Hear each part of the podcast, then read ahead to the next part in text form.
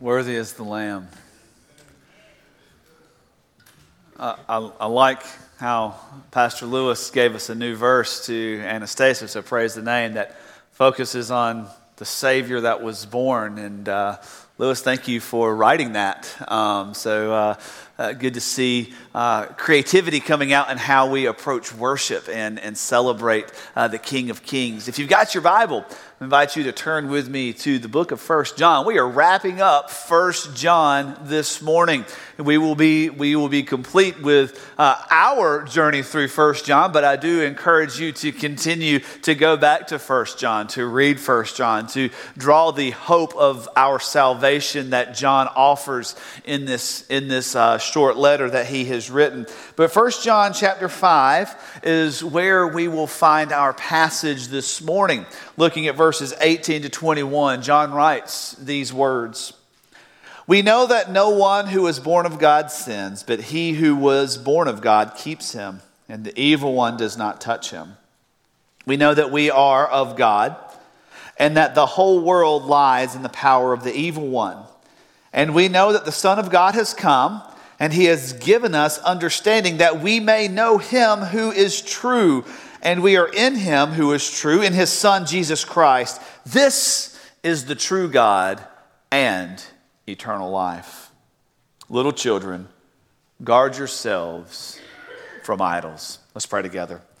Father, we do thank you for the beautiful hope that was given to us that first Christmas the hope of all mankind. You had spoken for generations, you had spoken for centuries through prophets, through your specific messengers, pointing to the hope that you had not forgotten your promise. And then, just as you said it would take place, Jesus was born in the flesh.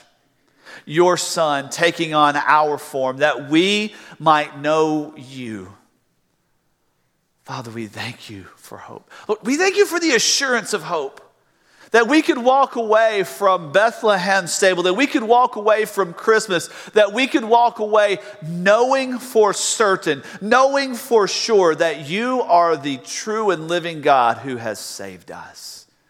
Lord, this morning, as we look at this passage in 1 John, we ask that you, Holy Spirit of God, would fill us, would speak to our hearts, would teach us your word. And we ask all this in the name of Christ.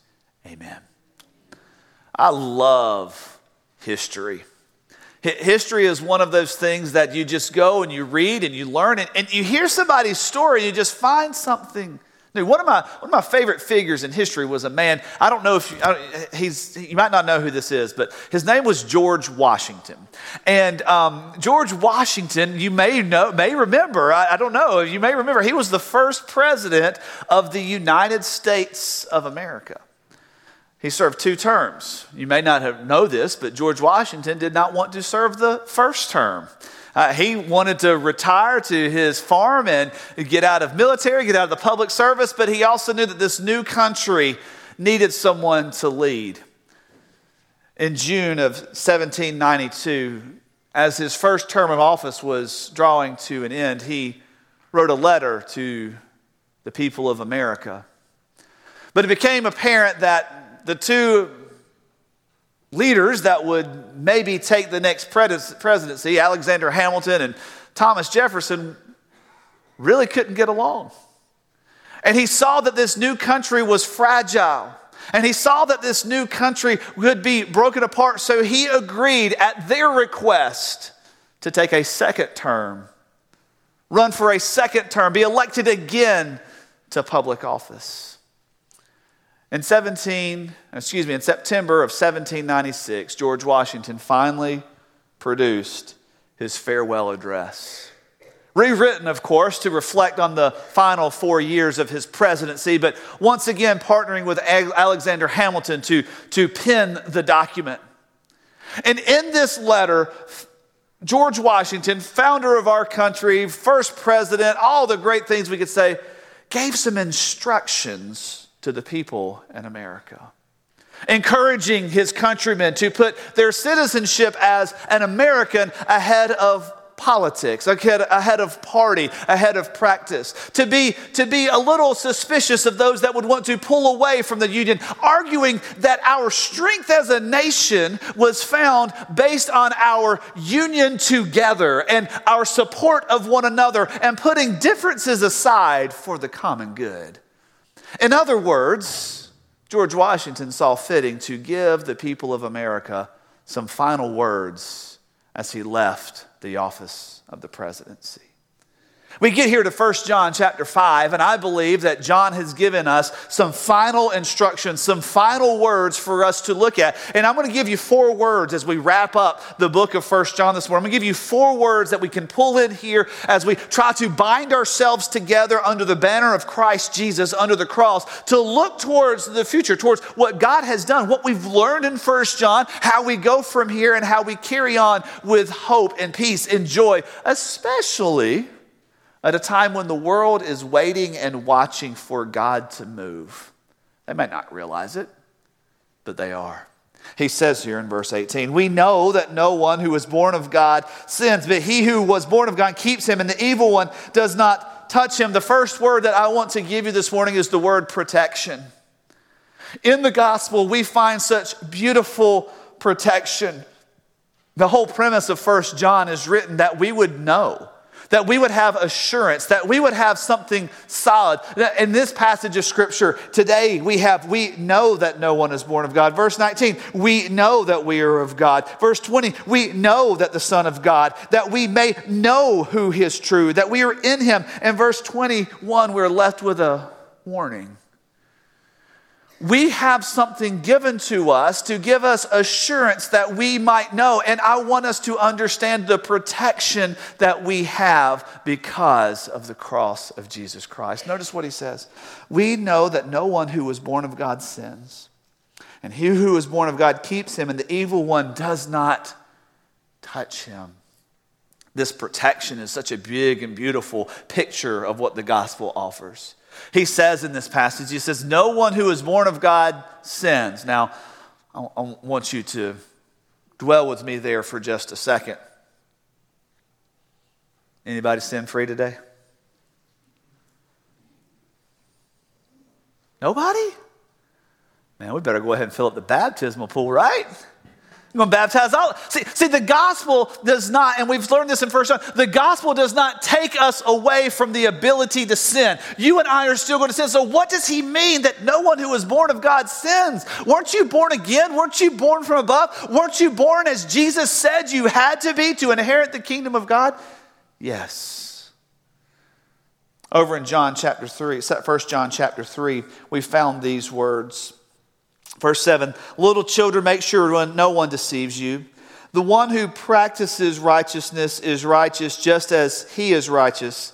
But the one, verse 8, who practices sin is of the devil. What John is saying here is if you are born of God, you are protected from the practice of sin because it cannot dwell within you.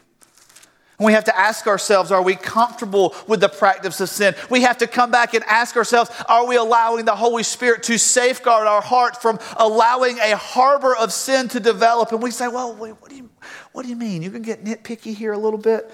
Maybe. I'm wearing this green sweater this morning. We, we've got, we had family pictures this morning. Every year we do a little staff greeting. It'll be in the bulletin sometime soon. So uh, watch your bulletins for those. But, you know, we had to do family pictures, so we had to coordinate. And I don't have a whole lot of green in my wardrobe. I, I, I just don't. I've got like a spring lime green um, shirt that really doesn't go well with Christmas. Um, I've got a kind of similar color green shirt that's well, I would wear it, but it might be a little too casual for the pastor to wear on Sunday morning. So I got this sweater. It's a nice little sweater, right? You like it? You said no? Oh, oh yeah. He said, oh yeah. I heard was the O part. So he said no. Let me tell you something's wrong with my sweater. A few years ago, most of the time I carry a, a knife in my pocket right here. Um, I'm from the sticks of South Georgia, all right? So some things you just don't get over from where you come from, and you carry, you carry pockets in your knives where I grew up. Knives in your pockets where I grew up. A few years ago, I had this pocket knife that had a, a little metal clip on there. And I was walking through the church where I previously served. I was walking down the hall and I just brushed that arm and my sleeve right here, my cuff. I don't know if you can see this, but it caught. And, and it kind of tore the stitch a little bit. See, that right there is a reminder of what sin does in our life. Because if, if, you, can, if you can see, if you can't see, and just imagine with me, I've, I've got this thread that if it goes unchecked, this entire sleeve will come unraveled. Right now, I'm in the process of managing this. You won't see this sweater a whole lot. I don't wear it very much. Truth be known, I just don't really like the color green a whole lot. But I do like the Grinch. Um, but one of the reasons I don't wear this sweater a whole lot is because the more I wear it, the more it gets washed, the more it goes through the wear and tear, the more likely it is that this entire sleeve is going to come unraveled. See, I can't treat sin that way. If there is the presence of sin in my life, I, as a follower of Christ, have to do something about that. I have to take it to the cross. I have to take it to the one who died for my sin, the one who was born. I have to take it to him because I have been born of God. Therefore, I cannot make the practice of sin something that I am comfortable with. Because while I might have been able to make this sweater last an extra three or four years by being very, very careful, your sin will catch you and you will come unraveled. But the Holy Spirit of God protects you from allowing sin, and that's why you get uncomfortable when you find sin in your life. You'd be pretty uncomfortable this morning if I was standing up here and this sweater was unraveled up to here and it was all raggedy, right? I guarantee you, my wife would not have let me out of the house. I could tell her, no, baby, it's okay. It's green. It matches with everybody else. I'll just tuck my arm behind so nobody will see it in the picture. Yeah, look, I got my green. We're looking good, right? Mm-mm. The Holy Spirit of God is going to point it out and say, no, it's not acceptable. It can't happen. He protects us from sin. But notice he gives us some other protection. He goes on and he says, Not only is it the one who is born of God, um, no one who is born of God sins, but he who was born of God keeps him. Now, this phrase is very, very specifically worded. I don't want you to miss what it says here. Because John is pairing us with our Savior Christ Jesus in a very particular way. He is saying, if you are born from above, if you were born of God, you are under the protection of who? He who was first born under God. Notice he says there. He who was born of God keeps him. You have a Savior who not only saves you, but He stands as your advocate and your protector, guarding you. That is the promise of protection that the gospel gives us. Over in the book of Ephesians, chapter 1, verse 3, if you were with, uh, verse 13, if you were with us in our study through Ephesians, you might remember this verse. But over in Ephesians, chapter 1, Paul gives us this, this phrase. He says, in him, in Christ, you also, after listening to the message of the truth, the gospel of your salvation, having also believed, okay, you've believed the gospel, you've given your life to Christ, you were sealed in Christ with the Holy Spirit of promise. That is how he keeps you. He has sealed you. You can't get away, you can't get out. You are in him. That's better than Fort Knox. That's a whole lot better than Fort Knox. You ever been to Fort Knox? I've never been to Fort Knox. Let me tell you what they got at Fort Knox. They got gold bars. Well, at least they tell us they got gold bars. Government tells us a lot of things. They tell us they've got gold bars in Fort Knox. But you know what they're not going to do at Fort Knox? They're not going to let you just kind of walk in and check them out and pick them up and flip them over. They're not going to let you. That place is locked down tight. Imagine how foolish it would be for the United States government. I know you can't think of our government doing anything foolish, but just imagine how foolish it would be for the government just to let anyone and anyone and everyone just kind of walk through Fort Knox and pick up and walk around and do what they got to do, right? Foolish. They know the value of what is there, so they secure it, they seal it. They do not allow anyone to impede upon what is been stored. Neither does Christ. You give your life to Christ, He seals you with His Holy Spirit. You give your life to trust Him, He wraps you up with all the glory of the goodness of God our Father and says, You are mine. Your protection is sealed because I am keeping you. I'm going to keep you. It's a good word, isn't it? You feel like you've been thrown away before? Jesus doesn't throw you away, He keeps you. You feel like you've messed up and somebody else is just going to kind of trample over you and walk away and, and use you for what they can get out of you. That's what the world does. But the Savior comes along, kneels down beside you, writes in the dirt, and says, I'm going to give you my name. I'm going to heal you. I'm going to protect you. You are mine. John says it this way He who was born of God, the firstborn, the baby born in the manger, the one who came into this world, keeps him. And then here's the rest of that protective promise and the evil one does not touch him. Woo! Yeah, now you feel like a gold bar at Fort Knox, don't you? Nobody, he's not going to touch you. He's going to try. He's going to throw stuff at you. He's going to volley attack at you. He's going to come after you, but he can't get you because you have a sure protector, Jesus Christ. That's why Paul is able to say over in Romans chapter 8, verse 31. Man, if you don't know Romans 8 31, just write it down. Put it in the margin of your Bible, write it in your bulletin, write it on your hand. Go get a tattoo of it. I don't care. Romans 8 31. If God is for us, who can stand against us? If we have the protection of Christ Jesus, what does Satan have to do with us? Nothing. Absolutely nothing. Man, you thought that was just a cute little baby that was born in that stable. You just thought it was an opportunity to sing about the lambs and the shepherds and the, and the oh holy nights. No, it was the protector, the defender, the savior claiming victory over this world. And he does it in your life today. You have protection. The second word I want to give you is the word separation. Notice what he says there in verse 19. We know, again, here comes the assurance. We know. We know we are protected. Now we know the separation. We know that we are of God. Why? Because we've been born from above. We've been born of God. And that the whole world lies in the power of the evil one. Hmm. You want to know what makes your protection so great? The separation that God gives you from the world. Now, I want you to notice and I want you to understand that I'm not talking about, you know, you live in this holy bubble, you know.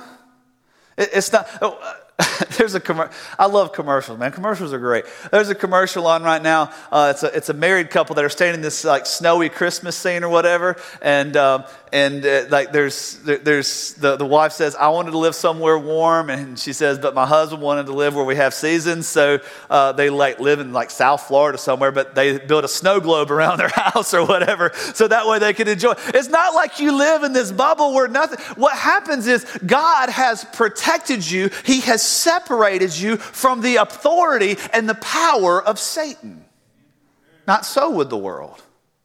See, Jesus came into this world to save the world, and that through him, the entire world. He didn't come just to save a select few, he came to say and bear all the sin of all mankind, because he could not bear just the sins of a few without bearing the sins of all and still call himself the Savior of the world. And he calls himself the Savior of the world.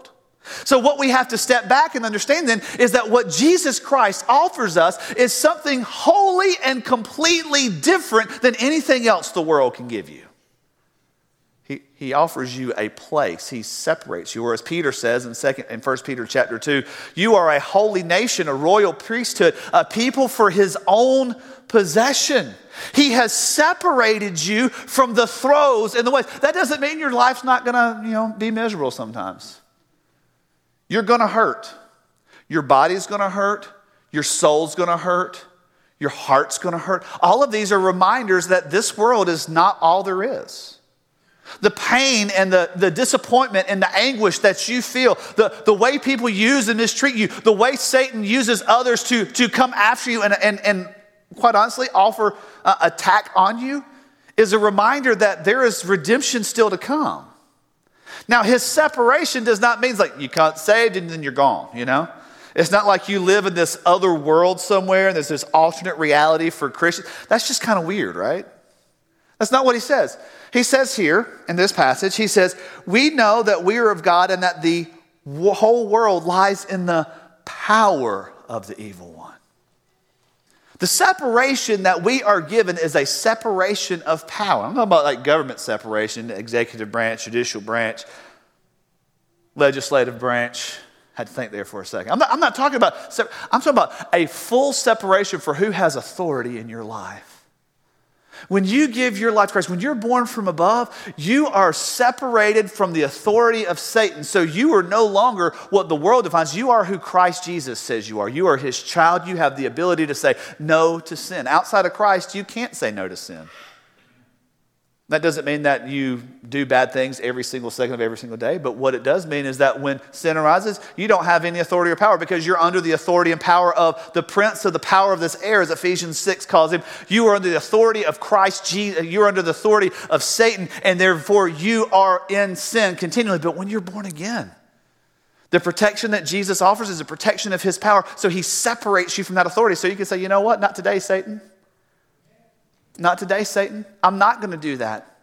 I'm going to honor God in my body. I'm going to honor God in my mind. I'm going to honor God in my strength. I'm going to honor God in my thought. I'm going to honor God in the way I use this world, use the things of this world to bring Him glory. He has separated you to a different power. The third word He gives us today is the word revelation. Look there in verse 20. And we know. Here's another one. No. I want you to know something this morning because the Word of God gives us something to know. He says in this passage, and we know that the Son of God has come and has given us understanding so that we may know Him who is true.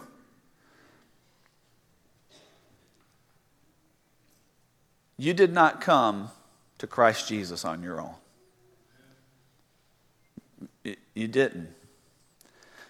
There were some commandments that were given over in the book of Exodus. You shall have no other gods before me. You shall not make for yourself any graven image. See that, that second one, that graven image. The intent of that command was you're not going to make any God for yourself. And this is how we know the gospel is greater than the religions of the world. This is how we know that the gospel is altogether different. Because under no circumstance would we value by ourselves a Savior who says, Give up everything and follow me. I, because I'm going to crucify myself for you. See, see we, we, we would create a Savior that would do something different, right? We would create a Savior that would say, you know, just pay into this, buy into this, do, do this, and, and everything. Be good enough. Earn enough. You want to know if you're successful, you've got enough money. You want to know if, you want to know if, you, if you've got good in the eyes of God, then you don't have any struggle or pain. Or Think about it. religion, as the world sees it, is just trying to figure out why is the world a mess. Buddhism started because uh, Siddhartha Gautama, one, the Buddha, wanted to know why is there suffering in the world. So he tried to figure out some way to make sense of all the suffering that he saw. While there were ridiculously poor people, while he, a prince, lived in luxury. So he decided, well, if you just sit around and think about it long enough, you'll find the answer within yourself. See, isn't that what the world wants you to do? Look, look into you dig deep and find, and, and, and, and, it sneaks in in some, some creepy and odd ways, and, and, and it sneaks in and, and the way that we address, um, the way we address just everything in the world. I, I don't want to spoil anything for anybody, and I hope that I don't. I was listening yesterday as we were driving up the road to the radio, listening to his radio, the, not his radio, what is it here? Joy FM. His radio is what we had in South Carolina. Joy FM. And there's a popular song, a popular Christmas song, popular holiday song that was on the radio from the Polar Express. Sorry if you like the movie, I'm going to ruin it for you. Josh Groban singing this song.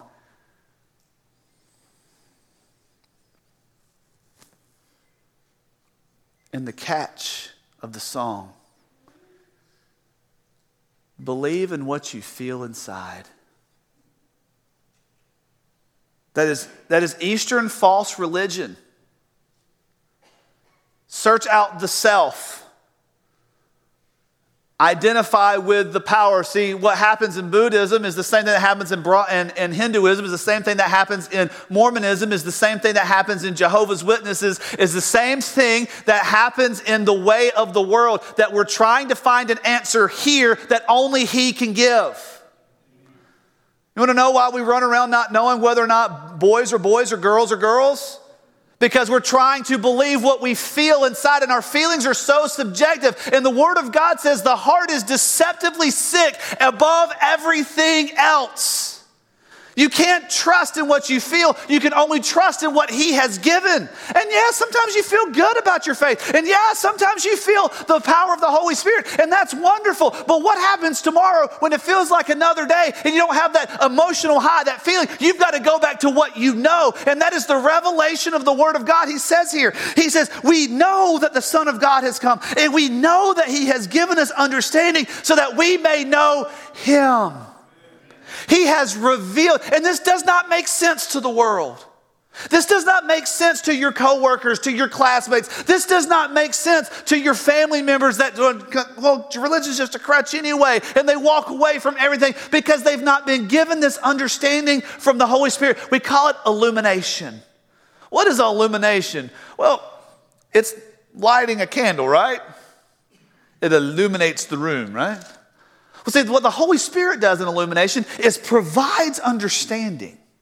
And we get this through, look, notice that John pulls in the full Trinity here. He's talking about the work of Christ the Son, but then he says here that the Holy Spirit, he says, we may know him who is true. He has given us this understanding so that we are in him and we know, and this is the true God, eternal life. Over in the book of Second Corinthians, excuse me, First Corinthians chapter 2, Paul says it this way. For to us, God revealed them through the Spirit. For the Spirit of God searches all things, even the depths of God. For who among men knows the thoughts of a man except the Spirit of the man that is in him? Even so, the thoughts of God no one knows except for the Spirit of God. Now, we have received not the Spirit of the world, but the Spirit who is from God. I want you to catch what Paul's doing here so that we may know the things freely given to us by God. Which things we also speak, not in words taught by human wisdom, but in those taught by the Spirit. John says, we, we know that we have this truth, this understanding, because the Holy Spirit is active in us, giving us the, uh, the understanding of who God is. That's revelation. He reveals to us, he goes on, Paul says, but a natural man does not accept the things of the Spirit of God, for they are foolishness to him, and he cannot understand them because they are spiritually appraised. But he who is a spiritual person appraises all things, yet he himself is appraised by no one. For who has known the mind of the Lord that he will instruct him? But we ourselves have the mind of Christ. See, in the gospel, we have the mind of Christ. We have the revelation of who God is so that we can understand the unsearchable riches of our God and King, who is our Savior, who is our protector, who Himself said, You know what? This is who I am. This is a Savior that we wouldn't have made up on our own. We couldn't have made Him up on our own. But He's revealed Himself to us. So let me give you one last word. One last word from the book of First John that's the word adoration. Adoration, and I know you're looking at your verse of scripture right now and you're thinking, well, if you adore something, you love it. I don't see anything about love in this passage, preacher. You're not going to fool me on this one. Notice what he says in verse 21 Children, guard yourselves from idols. Ha ha, gotcha. There's no love there. There's no adoration. He's talking about idolatry. Ha ha. What you going to do? Look at what he says guard yourselves from idols. Why would I give you adoration? Why would I leave you with this word? Because idolatry is ultimately an issue of what do we adore the most? Idolatry is ultimately an issue of where do our true affections lie? How have we tethered our heart? And John slips in here and says, above everything else, when you see the beauty of Christ, when you see the wonder of the Lord, when you see the majesty of what he's done, how he has revealed himself to you, why would you not seek to serve him and love him with everything you have? Love the Lord your God with all your heart, with all your soul, with all your mind, with all your strength. Why would you not? See, idolatry is best understood as anyone or anything that controls our devotion, our impulse, or our affection.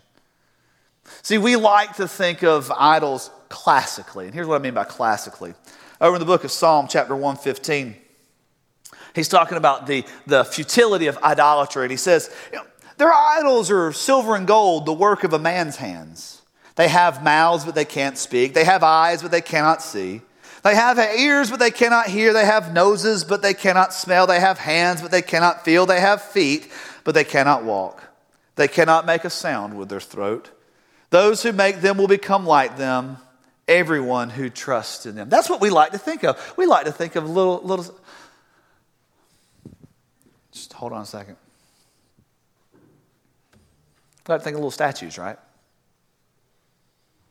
I'm not telling you you shouldn't have a nativity scene in your house. I'm not, I'm not saying that at all. But what happens when the physical image here becomes more important than the image that He has pressed on your heart of His Holy Spirit? When, when, when, when the image, when the image it doesn't have to look like a little golden calf. It doesn't have to look like an elephant head with 38 arms. It doesn't have to look like a, uh, uh, it doesn't have to look like a, a scepter. It doesn't have to look uh, like a serpent. It doesn't have to look like what we want to think of with an idol that was something that we make. What if it's something that we have placed in our heart that starts to drive where we spend our time, where we spend our money, how we drive our prayers? What is the main focus? That is when idolatry comes in because we are loving and serving that more than the one who has revealed himself to us. What happens when we have a greater love for the church proper than we do the Savior? It happens.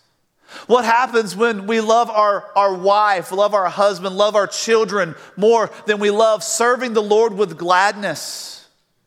When everything we do is driven by decisions and the affection of people and not the one who made us in his image? What happens when we allow, the, when we allow success in the job or success uh, on, on an academic level or success on an athletic field? When we start putting these things as what is going to give us our, our, our true value, our true motivation, and who we are? Yeah, work hard, provide for your family. But when it crosses that line and becomes what drives the heart, we're starting to adore.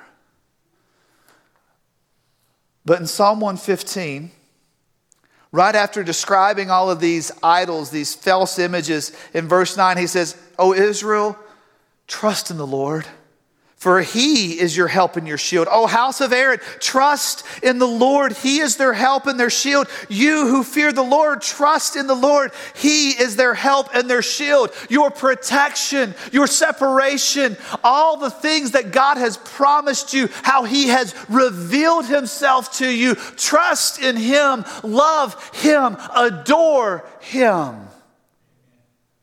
Or maybe as Christ Jesus says, seek first the kingdom of God and his righteousness, and everything else will fall into place.